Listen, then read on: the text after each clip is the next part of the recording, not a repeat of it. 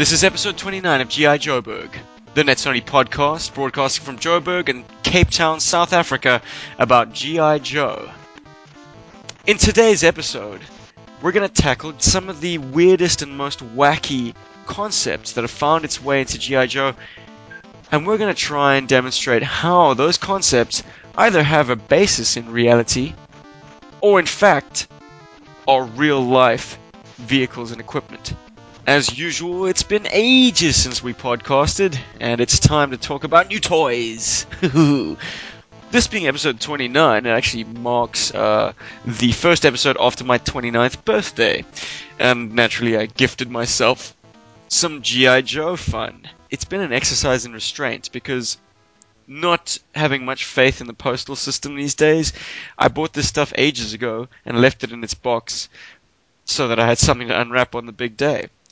I got myself, and I know, Joe fans, you can shudder as I mention these names, because why do I not already own these amazing tent poles of G.I. Joe vintage toy collecting? But I got myself the Fang and the Awe Striker. Two very cool, very small, basic toys. But therein lies their charm. They're not basic at all. They're extremely complex little toys, and they really show me, beyond a shadow of a doubt, that the complexity of the line back in the early 80s and mid-80s was setting a bar that cannot be surpassed. We might get more robust toys, we might get more detailed toys, better paint apps and whatnot, but the engineering panache in these sets made them little model kits. That seemed like the design paradigm back in the 80s. Make a toy that is akin to building your own kit with that level of complexity and detail. You're putting together intricate, tiny little parts. You're not getting a box with like one solid hunk of plastic and like a few rocket launchers and guns to strap to it. You're building this vehicle from the ground up.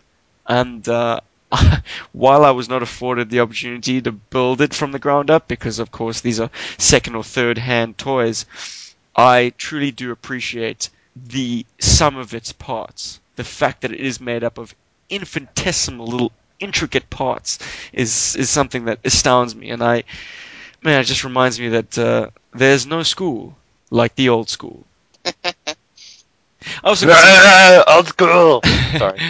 also got a few vintage 3 3/4 inch figures filling holes in my collection. I picked up Torch, which rounds out my Dreadnoks collection as far as I wanted my Dreadnoks collection to go. I got Recoil, which is a cool and rather underappreciated action figure with perhaps the only accessory of its kind, that being a case of Claymore mines, and an accessory which I'm very grateful to have. The figure himself is pretty badass as well. He's got that cool, like, very Falcon-esque backpack with a radio antenna, obviously befitting his function as a long-range reconnaissance patrolman, and a very sneaky fella at that. And I got Dodger. Now, Dodger, well, very aptly named member of the Battle Force 2000, he's the only one who managed to dodge their demise in the Emirate of Benzine. If you guys don't know what I'm talking about, it's in the early 110 run of G.I. Joe Real American Hero. The exact issue number eludes me at the moment. But the entire Battle Force 2000 team gets wiped out, with exception to Dodger. He was the leader and perhaps the character with the most redeeming qualities.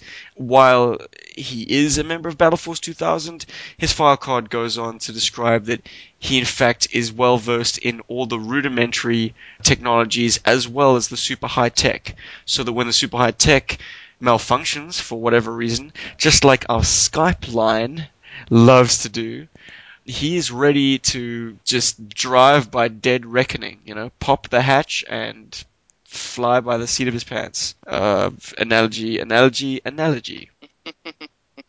So yeah, it was a very happy birthday indeed. Good job, Stephen. He had a good birthday, I'm sure. With all those awesome toys. Well, you know, it's a modest swag, a modest haul, but cool. They're amazing. Yeah, I also got some new kids on the block. With Steven's help, I managed to get my hands on a Tiger Sting, a nice new vehicle to add to my growing Tiger Force collection. And I have to say, it's my first sort of foray into the old-school Vamp mold. I think it's based on the Vamp 2, if I'm not mistaken, Steve? Correct. Which is what the Stinger was based on. My first impression about it was, wow, this is a really small little Jeep. And I'm like, wow, this thing is so much fun. So I've been having lots of fun racing this thing up and down, and I love the little doors, and it's great. It's a great little vehicle. It's quite robust. There's certain little qualities that Stephen has mentioned in previous episodes about some of the sort of 82, 83 vehicles, which is what the Vamp was originally a part of, and that this is a repaint of, obviously, that sort of shine in there. And one of the most notable features I sort of picked out from that is that something about those vehicles seem more accurately scaled to GI Joe as a figure line, whereas the latter lines tend to be a bit more chunky. Some of the vehicles tend to be, I don't know, just slightly bigger than they should be, you know, slightly bigger than a real car would be. And I find that the Vamp, and by extension the Tiger Sting, are kind of closer to a real-world size of a vehicle. And that was something kind of cool to behold.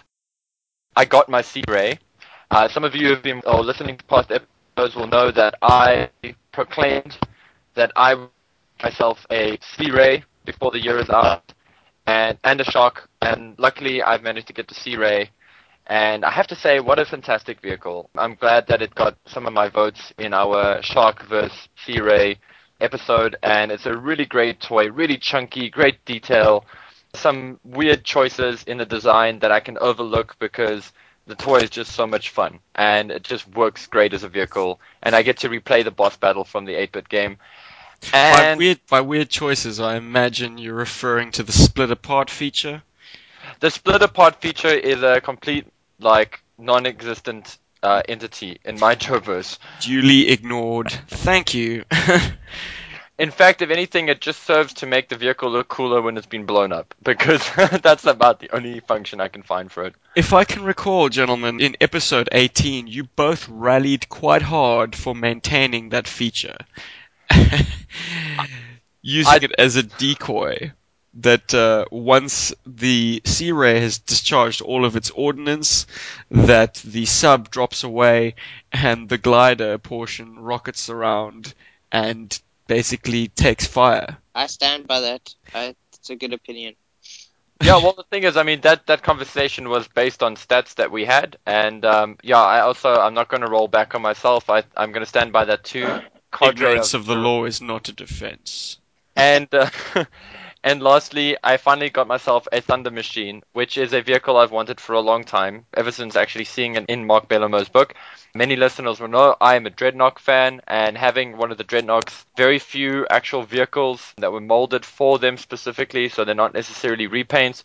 It's really great to have something that's very Dreadnought in my collection. Also surprised at its size, but I have to say it's a beautiful toy. It's got some really fantastic details and rubber wheels, sports car-esque wheels, which are just stunning. You say that Mark Bellomo's book is responsible for your Dreadnought Thunder Machine love. It's one of them. That's bizarre, man. Like, that first publication of The Ultimate Guide to G.I. Joe had some of the shoddiest photography. No, I agree. Photography but that clearly doesn't show off exactly how cool the vehicle is. It's sort of a top-down, sometimes very out-of-focus image. And I don't think the Thunder Machine's image was particularly clear or flattering, in showing off how cool the vehicle actually is. What it did do, though, is it introduced me to a vehicle I didn't know existed. That got me to dig into it a little bit more, looking at it up. And also, subsequently, when I got the classic G.I. Joe graphic novels, there's a few issues that feature the Thunder Machine quite heavily, and that was cool to check as well. So I'm surprised your first port of call wasn't the animated series. Yeah, that's actually why I like Thrasher so much, because of the animated series. Yeah, there's an episode where he sort of comes in and he's going to be the new recruit, and they all want to like sort of get him initiated, and he sort of outsmarts them. That was the season opener, Arise Serpentor Arise, the season 2 opener. It was either the first part or the second part. And it's just so cool, and I was just like, yeah, Thrasher's an awesome knock. And I have to have that vehicle, and that also further cemented it. I mean, I think that kind of brought it full circle. I was like, hey, so this vehicle was kind of regarded. It wasn't just like, oh, you know, let's just pop out a vehicle for the Dreadnoks. Here's something that's actually, you know, relative. So that was cool. So yeah, those are my new toys. I'm very happy to have them. Ah, so much vintage love. But Paul, you're overlooking one sad story regarding recent purchases, or recent purchases that didn't materialize. Can you tell us a little bit about that? My birthday present. Such a leading question. My birthday present, which was to be a set of 4 figures from BBTS, which included the Blind Master, Jinx, Lady J, and the Night Viper. Oh. Got lost in the post. BBTS has, as a result, given me a refund, but the problem is that I couldn't use the refund to purchase the Joes again because they're not available in their store at the moment. They're sold out and they're back on pre-order. So that's a bit of a bummer. So maybe I will have to get my Night Vipers off BBTS when they get new stock or buy them off eBay. The only good thing I can say right now is that I'm earning dollars, so I can make some of my PayPal purchases a lot simpler than I could before. Maybe I might have 2 new Night Vipers in my life, which is going to spark further debate on this podcast. But for now, yeah, I really want it, and I am very bummed that it didn't happen. It happens. I'm not saying it's BBTS's fault. It happens. I think BBTS was very good in how they dealt with it. The emailing and the back and forth was great from them. There was 1 or 2 times where I think they were stalling us, trying to figure out what was going on. But all in all, BBTS did well. I don't want to knock them. I think they did okay, considering the circumstances. I'm also in the market for a Tiger Force Shipwreck, if anybody cares. Out there, if you want to sponsor Paul a Tiger Force Shipwreck, I will be very grateful, and we will make sure that we do a review of it in the GI Joeberg video reviews section on YouTube. Speaking of video reviews, we're I think 5 videos deep. The most recent, of course, being the Cobra Bug. Gents, I assume you've taken a look at our handiwork. What are your opinions? 5 times. Oh, 5 whole times! That's 5 hits for our channel. Amazing. Yeah, but I mean, I've watched it 5 times. I really enjoy that video. I especially love seeing my bug go into the brook. You know, kind of goes, it bubbles into the river. Well, I'll have you know, I filmed that in inner city Johannesburg in a park. So, I don't know, man. That bug might be covered in toxic sludge, for all I know. Well, I was telling Rob while we were getting ourselves psyched up for the show, I was just telling him I took my bug off the shelf and I actually opened it up. And I'm kind of sorry that we didn't do that for the video review, because it has a wealth of detail underneath its turquoise hull. There's quite a lot of engine detail in that vehicle that you don't actually see. And I was just telling Rob, it's really stunning to have that there, to know that it's there. Even though you don't see it, it just adds a certain quality to that vehicle. And it just gives it something more, something extra. It gets back to my point about vintage G.I. Joe vehicles. The fact that they are model kits meant that each pressed individual plastic molded piece could have design embellishments put on it. Because you would appreciate those elements as you're putting it together. When you're just handed a solid, completed block of a vehicle, no one's going to bother to make molded engine details. It's not going to ever be seen. It's not going to ever see the light of day. But in the case of the bug, yes, a lot of that stuff gets covered up and hidden, which is sad in one sense, but I'm so impressed and amazed that they firstly had the time and the budget to pay sculptors to do that, when ultimately it would never see daylight. Another thing I have to mention as well is I loaded up my bug with a whole bunch of my vintage Cobras, because I'm starting to actually build up quite the vintage collection. So pretty much all of the vintage Cobras I own are in that vehicle. So I've got Darklon in there, I've got an Iron Grenadier in there, I've got a Heat, I've got my Sea Slug in there. You know, there's a party in the Cobra Bug, in Paul's Cobra Bug at the moment. So and everybody's invited. And everybody's invited, y'all. The wackier the costume, the better. Oh, and I also got a Target in there. I love that my vintage Cobra collection is all the colorful wacky dudes. So, Sea Slug, man, he definitely looks like he stepped out of Flash Gordon. Yeah, total retro sci-fi schlock fantasy outfit. The problem with that is that I realize how badly I need a Sector Viper and b a Hydro Viper. But bingo. 2 Hydro Vipers in that back portion of the bug really look quite sweet. I'm sorry I didn't have them on hand when I shot the bug footage. Yeah, I have to say that's something I agree with. And also, I know that they're part of the Destro cadre of troops, but I really love the... Undertow. Thank you, because the name just escaped me. The Undertow. That is probably one of my favorite, like, Joe figures, which I actually mentioned in an earlier episode. I love how small the mask is. I think it's quite amazing for it to have a mask that's tiny from its era. And it only has one eye.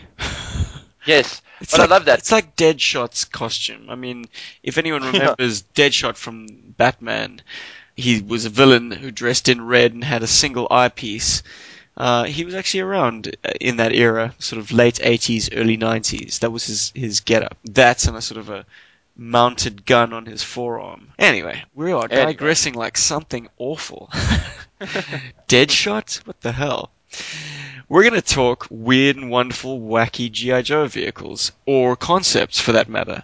I mean, for every Pogo, which could never plausibly have any real-world counterpart, you get something like the Firebat, which clearly does. Drone technology is very much in vogue in modern militaries of the world. Especially, no, definitely. And not just aerial drones either. Land-based drones, the pack rats, most certainly have modern-day counterparts. And, you know, something as small as Lightfoot's companion robot. I mean, I remember being in the States and having a bomb scare where I worked. The first thing you saw... one of these little robots driving up to the suspicious article and giving it a thorough inspection while while the operators and civilians stayed well back. Even look at that robot giving that suspicious thing a thorough inspection. With its probe. With its probe. Its R2-D2 plug. Sorry, Rob, I totally trampled over you there, bro. Sorry. No, it's fine. Even what Amazon does is what planning on employing drones to deliver packages within the United States. That's terrifying. You have a knock on the door, you open up, take a look down, and R2-D2 standing in front of you. Well, no. They're flying drones, so they take the package, deliver it to your door, drop it off, and just return to, you know, home base. As long as they have a built-in credit card machine. I have to say that is something I would really love in a delivery drone, because the current delivery drones don't have credit card machines on them, so you have to do all this pre-transfer crap or make sure that you have cash on hand. And then, you know, they never have change, so they always score like a good 30 or 40 rand, which translates to $2 or $3. Hang on, Paul, American you never have cash on hand, buddy. Exactly. Do you understand my dilemma? So now, how do you find yourself needing change if you never have cash? This is why I track all my packages with tracking numbers, so that I get a good idea, because then I'm like, okay, it's in the country. So then I go and draw money, sort of work it out in my head how much money I have to draw, so that I have it available for these guys when they get you. Man. Third world kids. Dudes, we're really living in a jungle.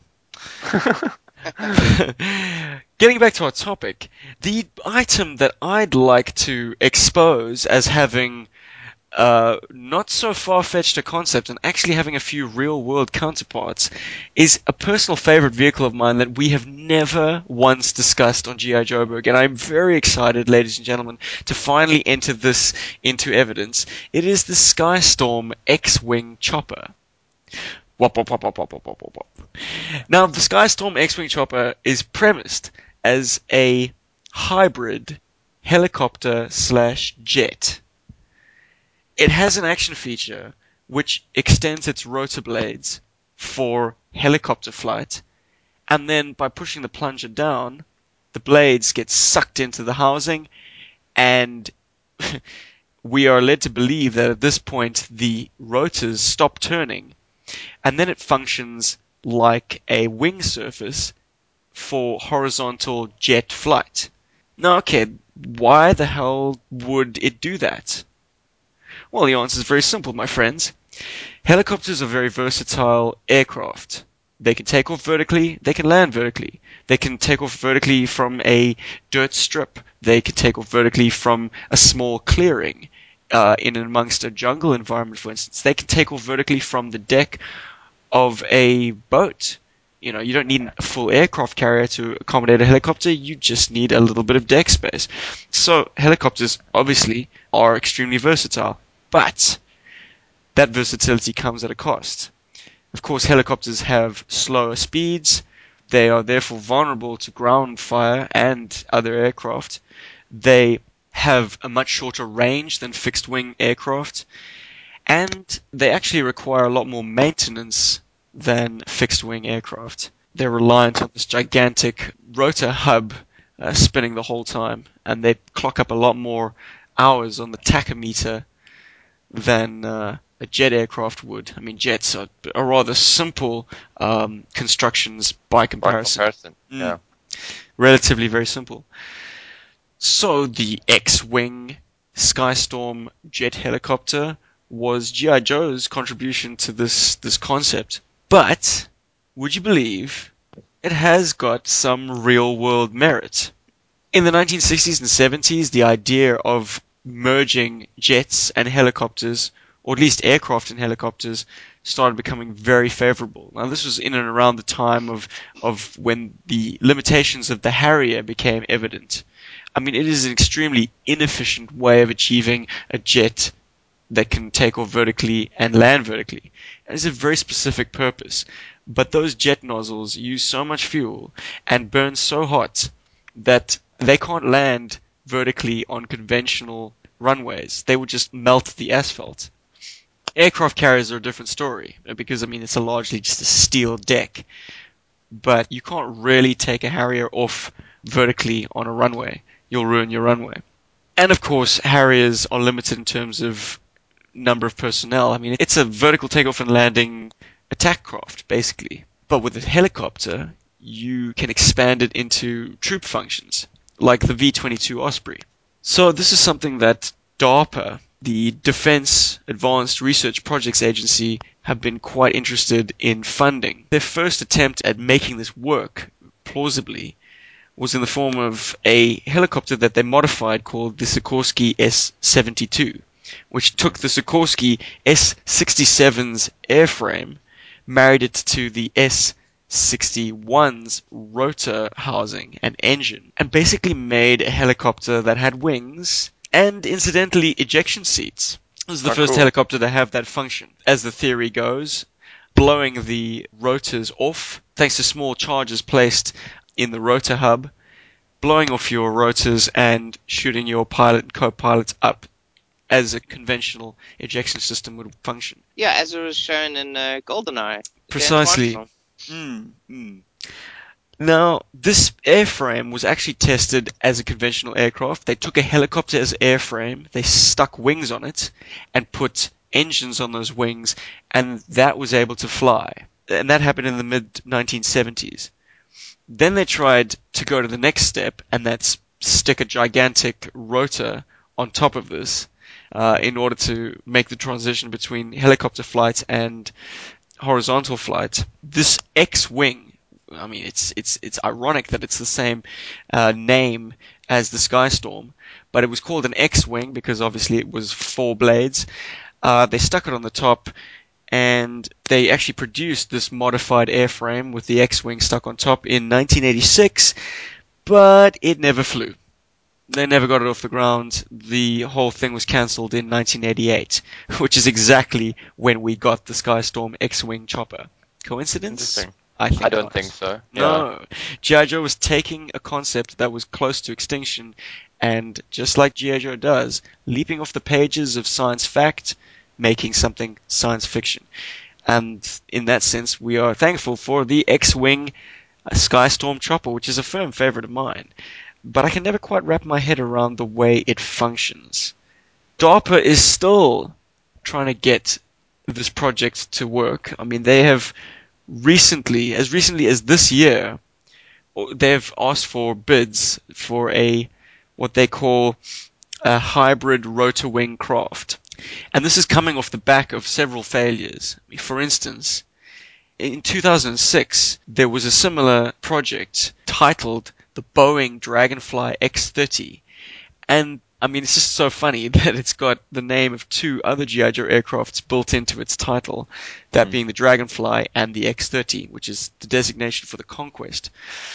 Now, this was a drone aircraft, which was roughly the same size as the Skystorm X-Wing, but it had two blades instead of four. And actually, if you can imagine a helicopter, it achieves horizontal flights by pitching the blades forward and therefore moving forward through the air. If the blades pitch backwards, if the rotor hub, tilts backwards, the helicopter moves backwards. If the rotor hub tilts forward, it moves forward. If it tilts to the left, the helicopter moves to the left. If it tilts to the right, the helicopter moves to the right. I mean, that's the basic premise behind how a helicopter moves through the air. With the X-30, the jet engine's airflow was actually redirected through into the rotors, and they fired off microjets of compressed air, which would have to time with which direction the blade was in its spin, and that air would actually send it forward or backwards or left or right, which seems extremely complex and convoluted, but it's quite possible that the Skystorm X-Wing Chopper, at least in my mind, functions a lot like that. Because I don't particularly see how these blades would be able to tilt forward, back, left, or right. Simply because they would smash the cockpit to pieces if there was any tilt. I mean, just like the Fang, the pilot is very low slung under the blades. I mean, the blades are chopping right above the guy's head. Anyway, flash forward to 2006, and DARPA withdrew their funding from the Boeing Dragonfly X-30 because both test models crashed. They failed to do what they set out to do, and that's transition from helicopter flight into fixed-wing horizontal flight. I mean, they were both flaming wrecks by the time DARPA withdrew their funding, so no fun there. DARPA still is trying to get this concept off the ground, as it were, or from helicopter to jet or plane, as it were, and it's been picked up by, firstly, the Naval Research Laboratory in Washington, D.C., who've actually patented their system and have stated that they can make a transition between 1 and 2 seconds from helicopter flight to fixed-wing flight and only lose 50 feet in altitude. Wow. But unfortunately, the last entry on their website spoke of proposed testing happening in spring 2012, and no further information is available. So either they're also sitting with flaming wrecks, or they're onto something so secret that we can't know about it. Yeah. Another bid for DARPA's money came in the form of an Australian contractor called Stop Rotor Technology. You can check out their website, in fact, at stoprotor.com.au, where they've got a few clips demonstrating how a virtual model would actually achieve the transition from helicopter flight to stopped rotor flight. And it seems that in August of this year, they have had successful tests with a scaled-down model. So we might actually see this happening very soon. But to just put it in a nutshell, the way the model functioned is that it took off like an aircraft, pitched up to gain altitude, then leveled out. It would begin to fall, the helicopter blade would unlock, the airflow would start the helicopter blade spinning, the engine would engage at that point and continue to spin the helicopter blade until it effectively flew and stopped falling. So they basically put it into a stall. Yes. That's a rather terrifying prospect for a pilot, I imagine. If you ask me, it's the reverse that is the real trick. To go from helicopter flight, which is the most utilitarian way of taking off, to then go into horizontal fixed-wing flight. Bearing in mind, Stop Rotor Technology's hybrid rotor wing design only had a single helicopter blade. It wasn't a four-blade design. It's fascinating that they're still persisting in this design of vehicle, this mode of transforming vehicle technology. And I'm quite excited to see if it actually will ever realistically function. But just a little personal plug. I don't seem to find these images anywhere else online, so I'm going to have to refer you back to my blog. But if you check out a real South African hero.blogspot.com, and you go into the archives as far back as March 2012, I have a Skystorm X-Wing Chopper article which concludes with some pretty impressive images of a stopped rotor, fixed wing / helicopter hybrid aircraft. And there are a handful of them that are dead ringers for the Skystorm X-Wing Chopper. Wow. So it's very apparent where the inspiration for this aircraft comes from. And as I say, it's a personal favorite of mine. There are a few things that bug me about it. For instance, I'm not entirely in love with the laser cannons / 9mm machine guns mounted on the nose cone. I think that really hurts the streamlined nature of the aircraft. And I don't love the action feature.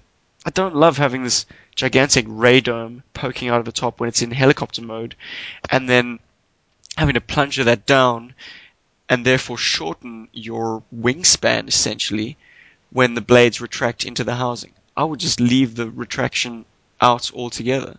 Just have them in fully extended mode and have no sticky outy ray dome plunger thing. That's always been the thing that's put me off that helicopter. Like, I've always liked everything about it, but that plunger, my brain just can't get around it. Also, the wings are weird to me. I mean, the wing surface itself is a strange thing to wrap your head around. I mean, you've got essentially 4 wings, 2 swept back, 2 swept forward, but all of them mounted on the top of the aircraft. I think the most attractive solution would be to have something similar to Miles Mayhem's Venom aircraft from Mask, Mobile Assault Strike Command, which folded its blades away into the aircraft and became a jet. Get rid of the rotors altogether. Yeah, jettisons them. No, not jettisons. Yeah. No, not jettisons them. Folds them back and then recesses them into the craft. But hey, that would have taken a little bit more design and engineering than the toy we got. And I'm grateful we got it. It's not everyone's favorite, but it is mine. And that's saying a lot. I have a lot of favorites, but this helicopter is the most fun thing that I have cruising around my G.I. Joe universe airspace. Cool.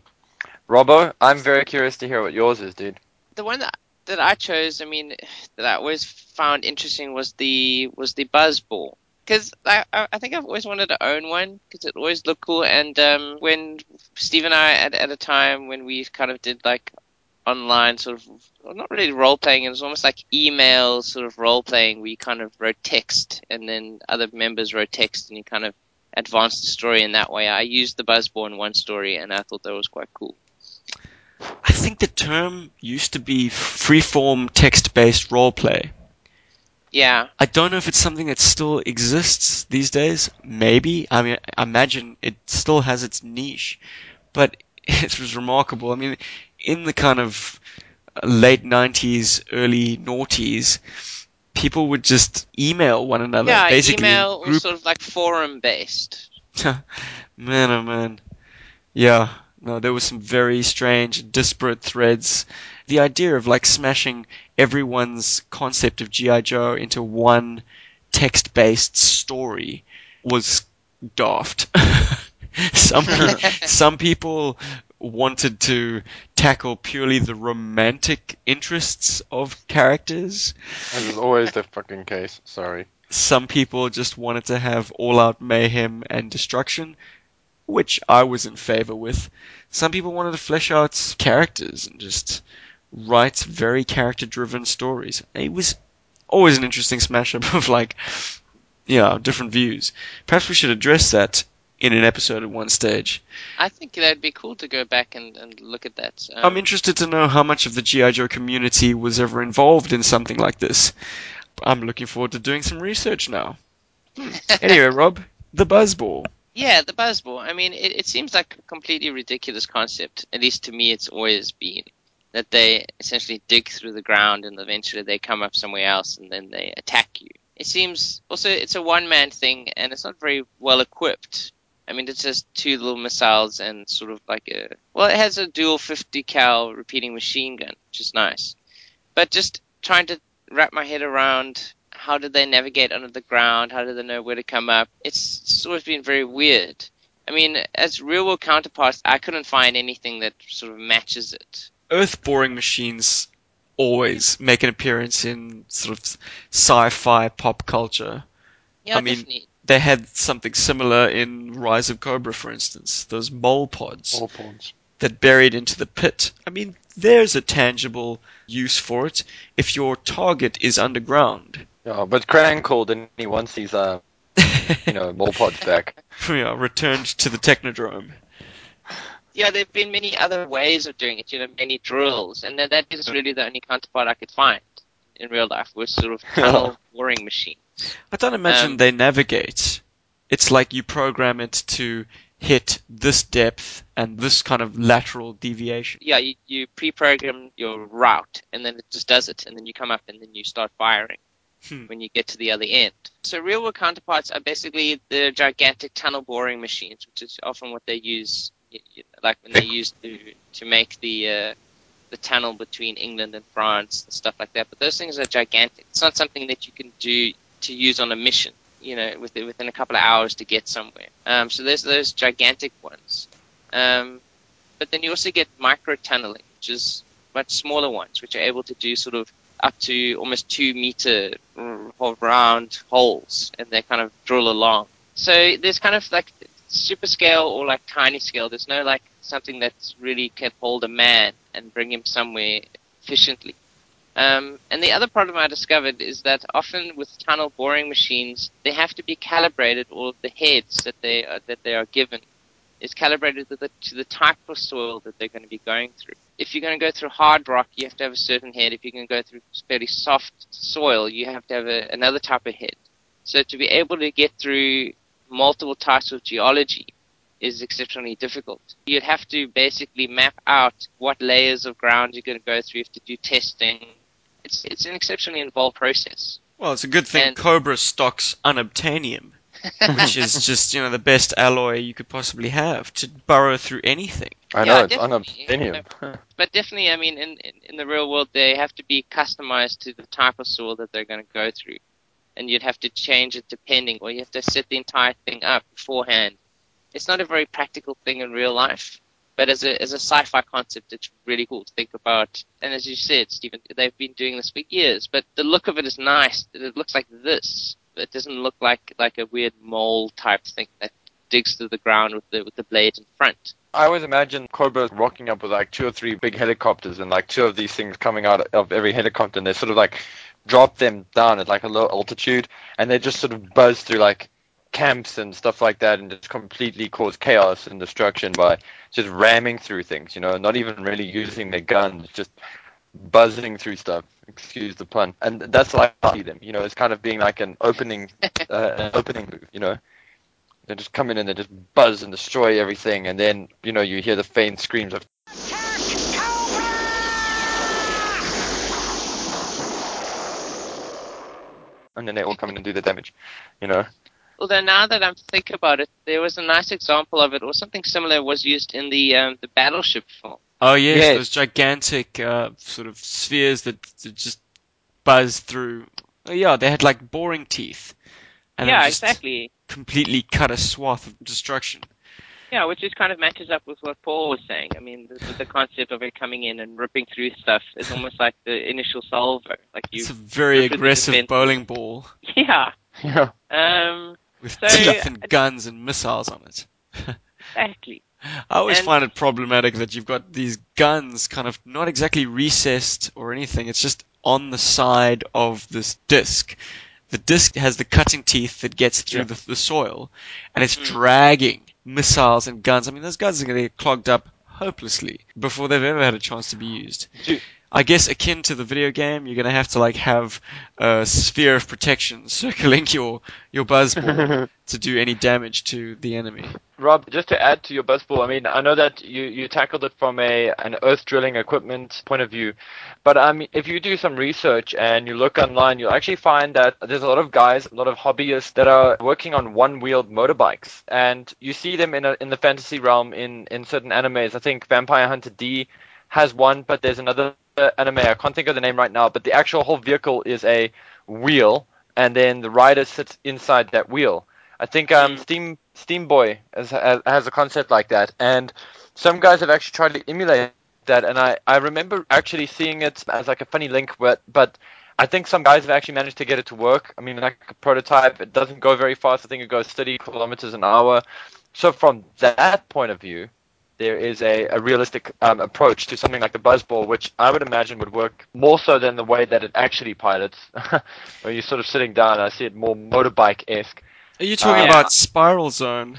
Spiral Zone. Why does that sound familiar? What is Spiral Zone again? Isn't that a cartoon? It's a cartoon from 87. Yeah, I'm just looking at it now. Vehicles. Yeah, okay. In Spiral Zone, the Zone Riders are deployed around the world from a mountain base called Mission Command Central, or MCC. Dirk Courage rides the, oh dear, Rimfire. A mono-wheel vehicle. A mono-wheel vehicle equipped with a large cannon on top. The other Zone Riders ride armored combat motorcycles and wear special backpacks. So you had a whole cartoon dedicated to these designs. Maybe the Buzz Ball, because it's from 87, I don't think Spiral Zone, the cartoon, had a direct influence on the Buzz Ball, but whatever was influencing the vehicle designs in Spiral Zone is probably what was influencing the vehicle design of the Buzz Ball. This mono-wheel design. It's quite an appealing concept. I mean, it's certainly unique. It's not the most efficient way of achieving its goal, because I must say the Molpod kind of drill bit in the front seems like a far more plausible way of getting the job done. But the fact that it's got these teeth make it able to do both. I mean, perhaps it can adequately like tumble along the ground, overland, instead of always burrowing under. But how would you regulate that? How would the machine dictate whether it descended or ascended or stayed on the level? Yeah. Too many questions, not enough answers. Yeah. Just coming back to something you said earlier as well, you were referencing Battleship. That concept, I think, is very much taken from Gundam.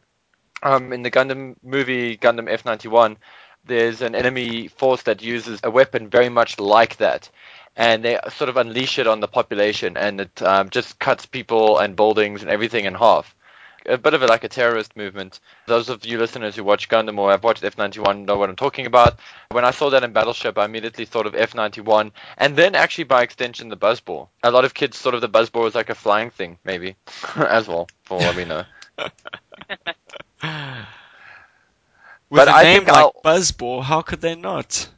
But I mean, like, I think for me, what rings true about the Buzz Ball is I'll always relate it to the video game, because that is where I saw it first. And I didn't even know it was a real G.I. Joe vehicle until much later, when friends of mine that are older than I am, she recognized it and were like, oh yeah, I had one of those as a kid. I'll always think of the Buzz Ball as like a Buzz motorbike vehicle that can climb walls and cling to roofs. I don't see it as a burrowing into the ground vehicle. And maybe that's the limit of my imagination, but I kind of like it being on the land. Yeah, I think it makes more sense. It's like it's just a weird motorbike in a way. My first encounter with the Buzz Ball was obviously through the video game. I mean, I'd never seen the toy, and this was way before the internet. So I anticipated that the Buzz Ball would actually just have suction cups on its outer ring and not boring teeth. But, you know.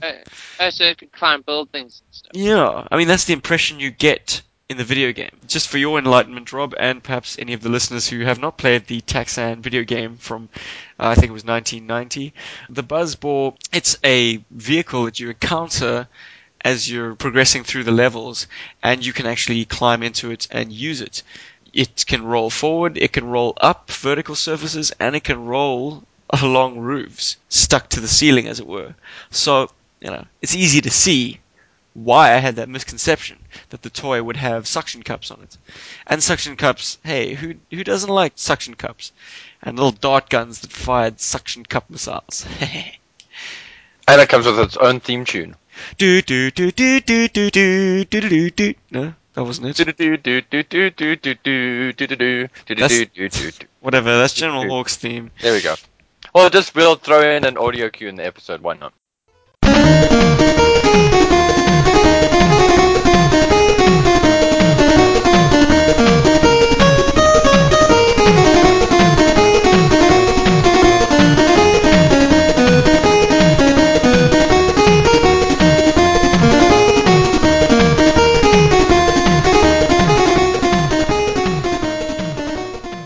Yeah, boom. There it is. Paulie, have you got something weird, wonderful, wacky, and based in reality? Most importantly. I do. The vehicle I'm going to feature is something we've mentioned earlier in the show today. It's the Cobra Bug. I know you're all thinking, what makes the Cobra Bug really interesting? And this is based on conversations I've had with Steve, with a little bit of Rob's involvement in places. But the Cobra Bug is, it can be looked at in two different ways. In one way, it can be looked at as has tons of weapons and patrols the coastlines of Cobra Island. And it's sort of, it's amphibious. It's got a dual purpose. On the other hand, can be seen as a APC that is also submersible.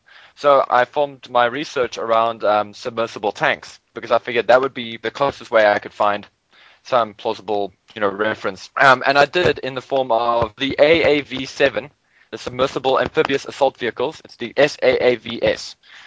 Okay, this is actually a real weapon. I don't know what its pet name is, but I can tell you what my pet name for it is.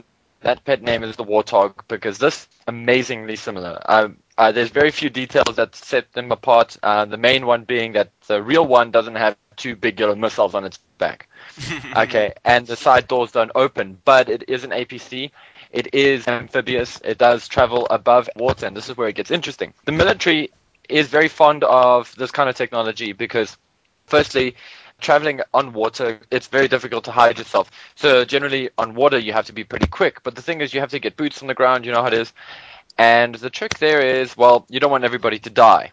So, they employ these APCs. And in the past, they've used different approaches, hovercrafts, maybe dropping guys off, full-on boats with treads, very much like what has been seen in films like Saving Private Ryan. So there's always been a need for this in the military. So they invented this system whereby the vehicle can actually travel slightly faster being underwater, because it doesn't have the drag that is created by waves and ripples and things like that. And it's only really a difference, but it's essentially still driving at the bottom of the water level. This is great because it increases its stealth profile. You don't see it coming until, bam, it pops up onto your beach body and starts shooting up your fellow terrorists. So that kind of technology does exist, and the need for it does exist. So submarine or truck or tank, like the Bug, is really plausible. The Bug itself is kind of in that it's got some weird shapes going for it. It's got a lot of bubbly, glassy turrets. So things that are not necessarily armored, which lends itself well to being submersible. So we see that a lot in modern-day submarines, especially seen in submarines that are used for exploration projects, much like the ones used to survey underwater wrecks. They have these really big bubble-shaped canopies in the front of the vehicle. And it's cool to see all of these things coming into the Bug. And I imagine a lot of the Bug's original design features, and we mentioned this in our video review, come from those old exploration subs that were being prototyped and used in the 80s. Because of the Bug's front. We've spoken earlier in this show about drones and UAVs. I know that Titanic, they used a lot of unmanned submarines to do some of the cinematography. I would like to call them flyby shots, but they're not really flyby shots of the underwater, of the Titanic's wreck. So something like that pod that is on the Bug is fairly plausible in real life. I mean, obviously, certain pressure concerns would limit the Bug's movement. I will limit the Bug's pod movement. It wouldn't be able to reach major depths. I think it serves really well to ensure that, there aren't giant sharks or, depth charges or something ahead of the main vehicle, so that the main body of the vehicle can sort of hide itself there. And Steve will probably jump in with me on this one. It serves as a I love how you always predict how I'm going to react, Paul. Oh, this is just based on previous conversations. That's how I know. You see, that's why I can come across as Paul the Mystic. Gee, clairvoyance. The only thing I can't figure out with the Bug, and I leave this to you. Hang on, you're totally chalking me up as a responsible contributor to this theory of yours. You say that the detachable scout sub is used as a probe. It could be used as a probe, but it's manned. Yes, no, it is manned, but it could also be used. I would imagine it could be used unmanned. I mean, it could be controlled. I mean, you've got two guys in the Bug, in the cockpit, the driving area, so you only need one guy to drive that bad boy. Those exploration submarines, those cute, bubbly yellow and orange submarines, they also generally only need one guy to drive it. What is quite cool to see is in the actual Bug itself, the controls and the little details for the controls, especially in the main cockpit, they sort of lend themselves well. They look very similar to what a lot of those little submarines had, which is quite cool. But let's get to the cool, hot topic of the bug. Shooting underwater. Okay, that is something where the bug would be the most effective. The idea behind it is that these things can hide in the coastlines under the water and sort of attack vehicles under the water, like maybe small Joe submarines, aka something like the Shark, or GI Joe landing craft, possibly things like the Warthog. These things would be quite susceptible to the bug's wrath. And this is very assisted by modern military as well. Since the early 90s and 80s, they've been trying to perfect underwater weaponry. Not just torpedoes, but more like artillery-style weaponry. The technology has slowly built itself up, and this is something that Cobra has a lot of. I can't remember the actual caliber, but it's totally plausible that those guns could exist and shoot underwater and be effective for up to between 40 and 80 meters underwater, actually, which is quite amazing. Wow. The difference, yeah. Would they then have application above water? They could. I mean, the thing is, the difference is that instead of them shooting like with a normal gun, where a normal gun uses gas and gunpowder to eject the lead, the killing part of the bullet, the projectile, for lack of better terms, the projectile is actually changed into a type of a needle. It's actually kind of a thickish needle. If you imagine an HB pencil, or for the Americans, a No. 2 pencil, and you cut that in half, they kind of needles like they shoot them like as if it was a machine gun underwater. And the thing is, those are designed to go through the water, and they use gas, I think it is, to push them through. And they can do quite a lot of damage. They actually have got armor-piercing capability. So something like a Warthog would definitely take some serious distraction, or even if troops, like, you know, maybe Deep Six and the boys, they could get torn to shreds on the water by these kind of guns. And that's actually quite frightening if you think about it, because it makes the bug quite scary as an underwater weapon. So that's something to consider, and it's actually something I didn't know existed until I actually decided to do some research on this, because I've always thought, hey, it's a bug, it can go underwater, it can probably shoot underwater, those things are probably lasers anyway, you know? Lasers being fired underwater. Well, I suppose it could happen. I mean, that much heat would burn right through the water anyway. Exactly. So, I mean, if we had to look at those guns on the bug as actual machine guns and not necessarily lasers, the plausibility is there. I envision a scene playing out at the bottom of the ocean.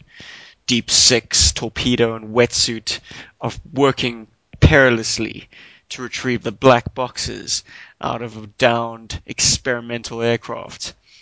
All of a sudden they feel blinding lights behind them, and it's a Cobra Bug training its guns on them. There we go, and that's automatic needles. 7 inches of death. Starts spitting out of the bug's armament.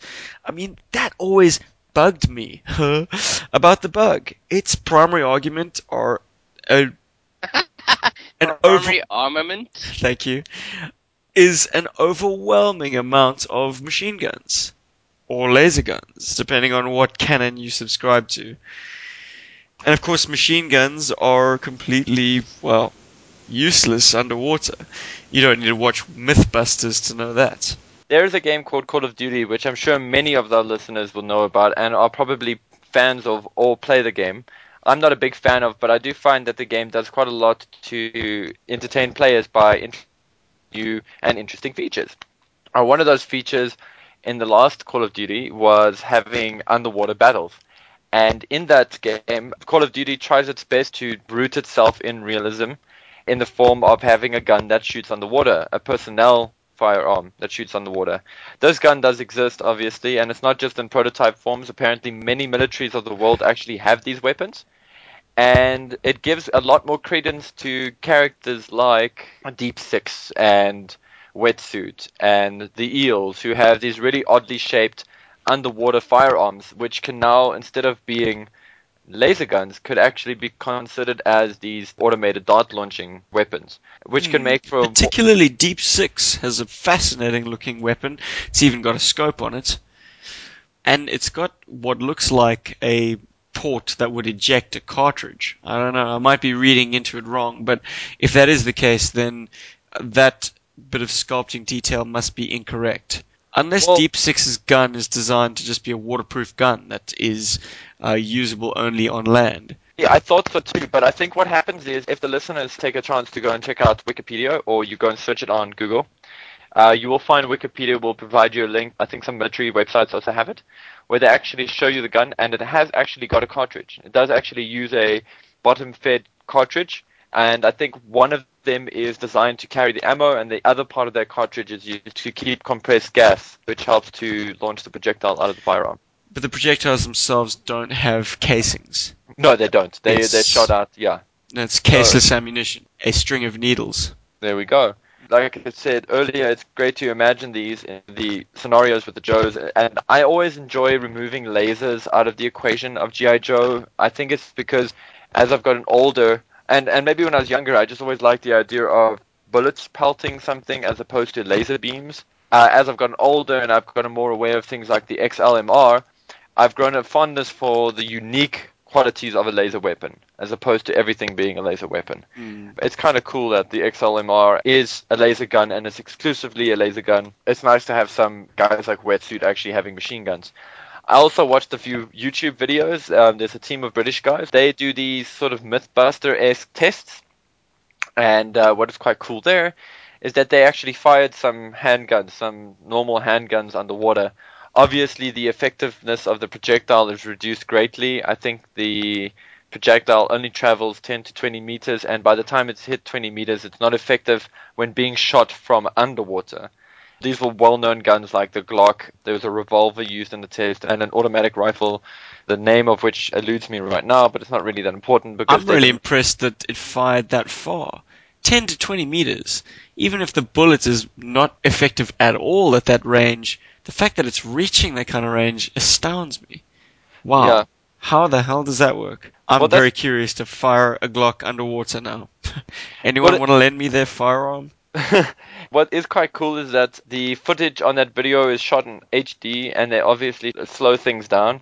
So you can see the explosions and everything that happens with the bullet, which is always interesting to see. I don't know if they brought it up or if somebody in the comments, if they had a link that I read, but one of the main things is not so much the gun that is the problem, it is mostly the ammunition. If the ammunition is catered for underwater use, which obviously has been supplanted by darts in the sort of well-known underwater firing prototypes. Mm-hmm. Yeah. Also interesting just to mention is that guns are being made that can shoot in zero gravity. I mean, it's kind of like a duh. You know, you give anything force in space and it goes forward, but the problem has always been the firing mechanism. And also in Call of Duty, there is a section that you are in a little space suit in space, and the only thing that makes me want to play that game is that whenever I see that, I think of Joes, like I think of Payload and, you know, the boys on the Conquest fighting Cobra in space. And the Defiant really exists for that kind of thing, and it's not a laser. So that kind of makes me happy. So I just wanted to close off with that. Nice, buddy. Well, underwater guns finally will solve the mystery that is the Barracuda. It's got a gun. A double-barreled gun. On its underside. Yeah. That thing can only be used to shoot underwater. Totally. Because that is not a flying submarine by any stretch of the imagination. That is a submarine. Damn right. And you know what? Awesome. Because Cobra has the AGP, Cobra has Trouble Bubbles, Cobra has the Sea Ray. It's got enough stuff that can go and float around and be pod-like and shoot. You know what I mean? It's cool that the Bug is actually exclusively a submarine in regards to the pod. I've had quite a lot of fun with my Bug lately because of it. Yeah. I've been racing my Bug and my Sea Ray. I've been doing missions. No, I just need some G.I. Joe submersibles. Well, the Bug and the Sea Ray were very much complementary to one another. I mean, if you think about it, the Bug has all the machine guns. The Sea Ray has two, fair enough, but it's got what we are led to believe are air-to-surface weapons. I mean, all the missiles on its body are billed as air-to-surface missiles. So the Sea Ray's modus operandi is always to take off and breathe fire onto targets from above. Well, and the Bug's approach is to sneak up and attack from below. So this two-pronged approach makes for very devastating tactic, I'd say. One of the features, because I know we're not really reviewing the Bug, because we've done that, But something I really love in the Bug is that it's got a lot of holes in it, so to speak, in the design of some of the mesh and things like that. And it's, I always imagine that as some kind of water draining feature, especially for the rear part of the craft. So I like to think of it as like a dry dock, or not a dry dock, I want to say airlock, but it's not really an airlock. I just kind of see it as a good way to get divers out. And then it drains the water, but I don't know if it can re-equalize itself. You know, my imagination says that, hey, why not? That can be left to our imaginations. Surrender to the new order of Cobra starting at noon tomorrow, or suffer my wrath. This has been episode 29 of GI Joeberg, where we discussed 3 concepts that GI Joe has that are weird and wacky and wonderful, but actually have some real world application. Hope you've enjoyed the episode. This is Steven signing off. Rob saying goodbye and good night, or good morning, wherever you are. Goodbye, everybody. That was Paul. Yeah.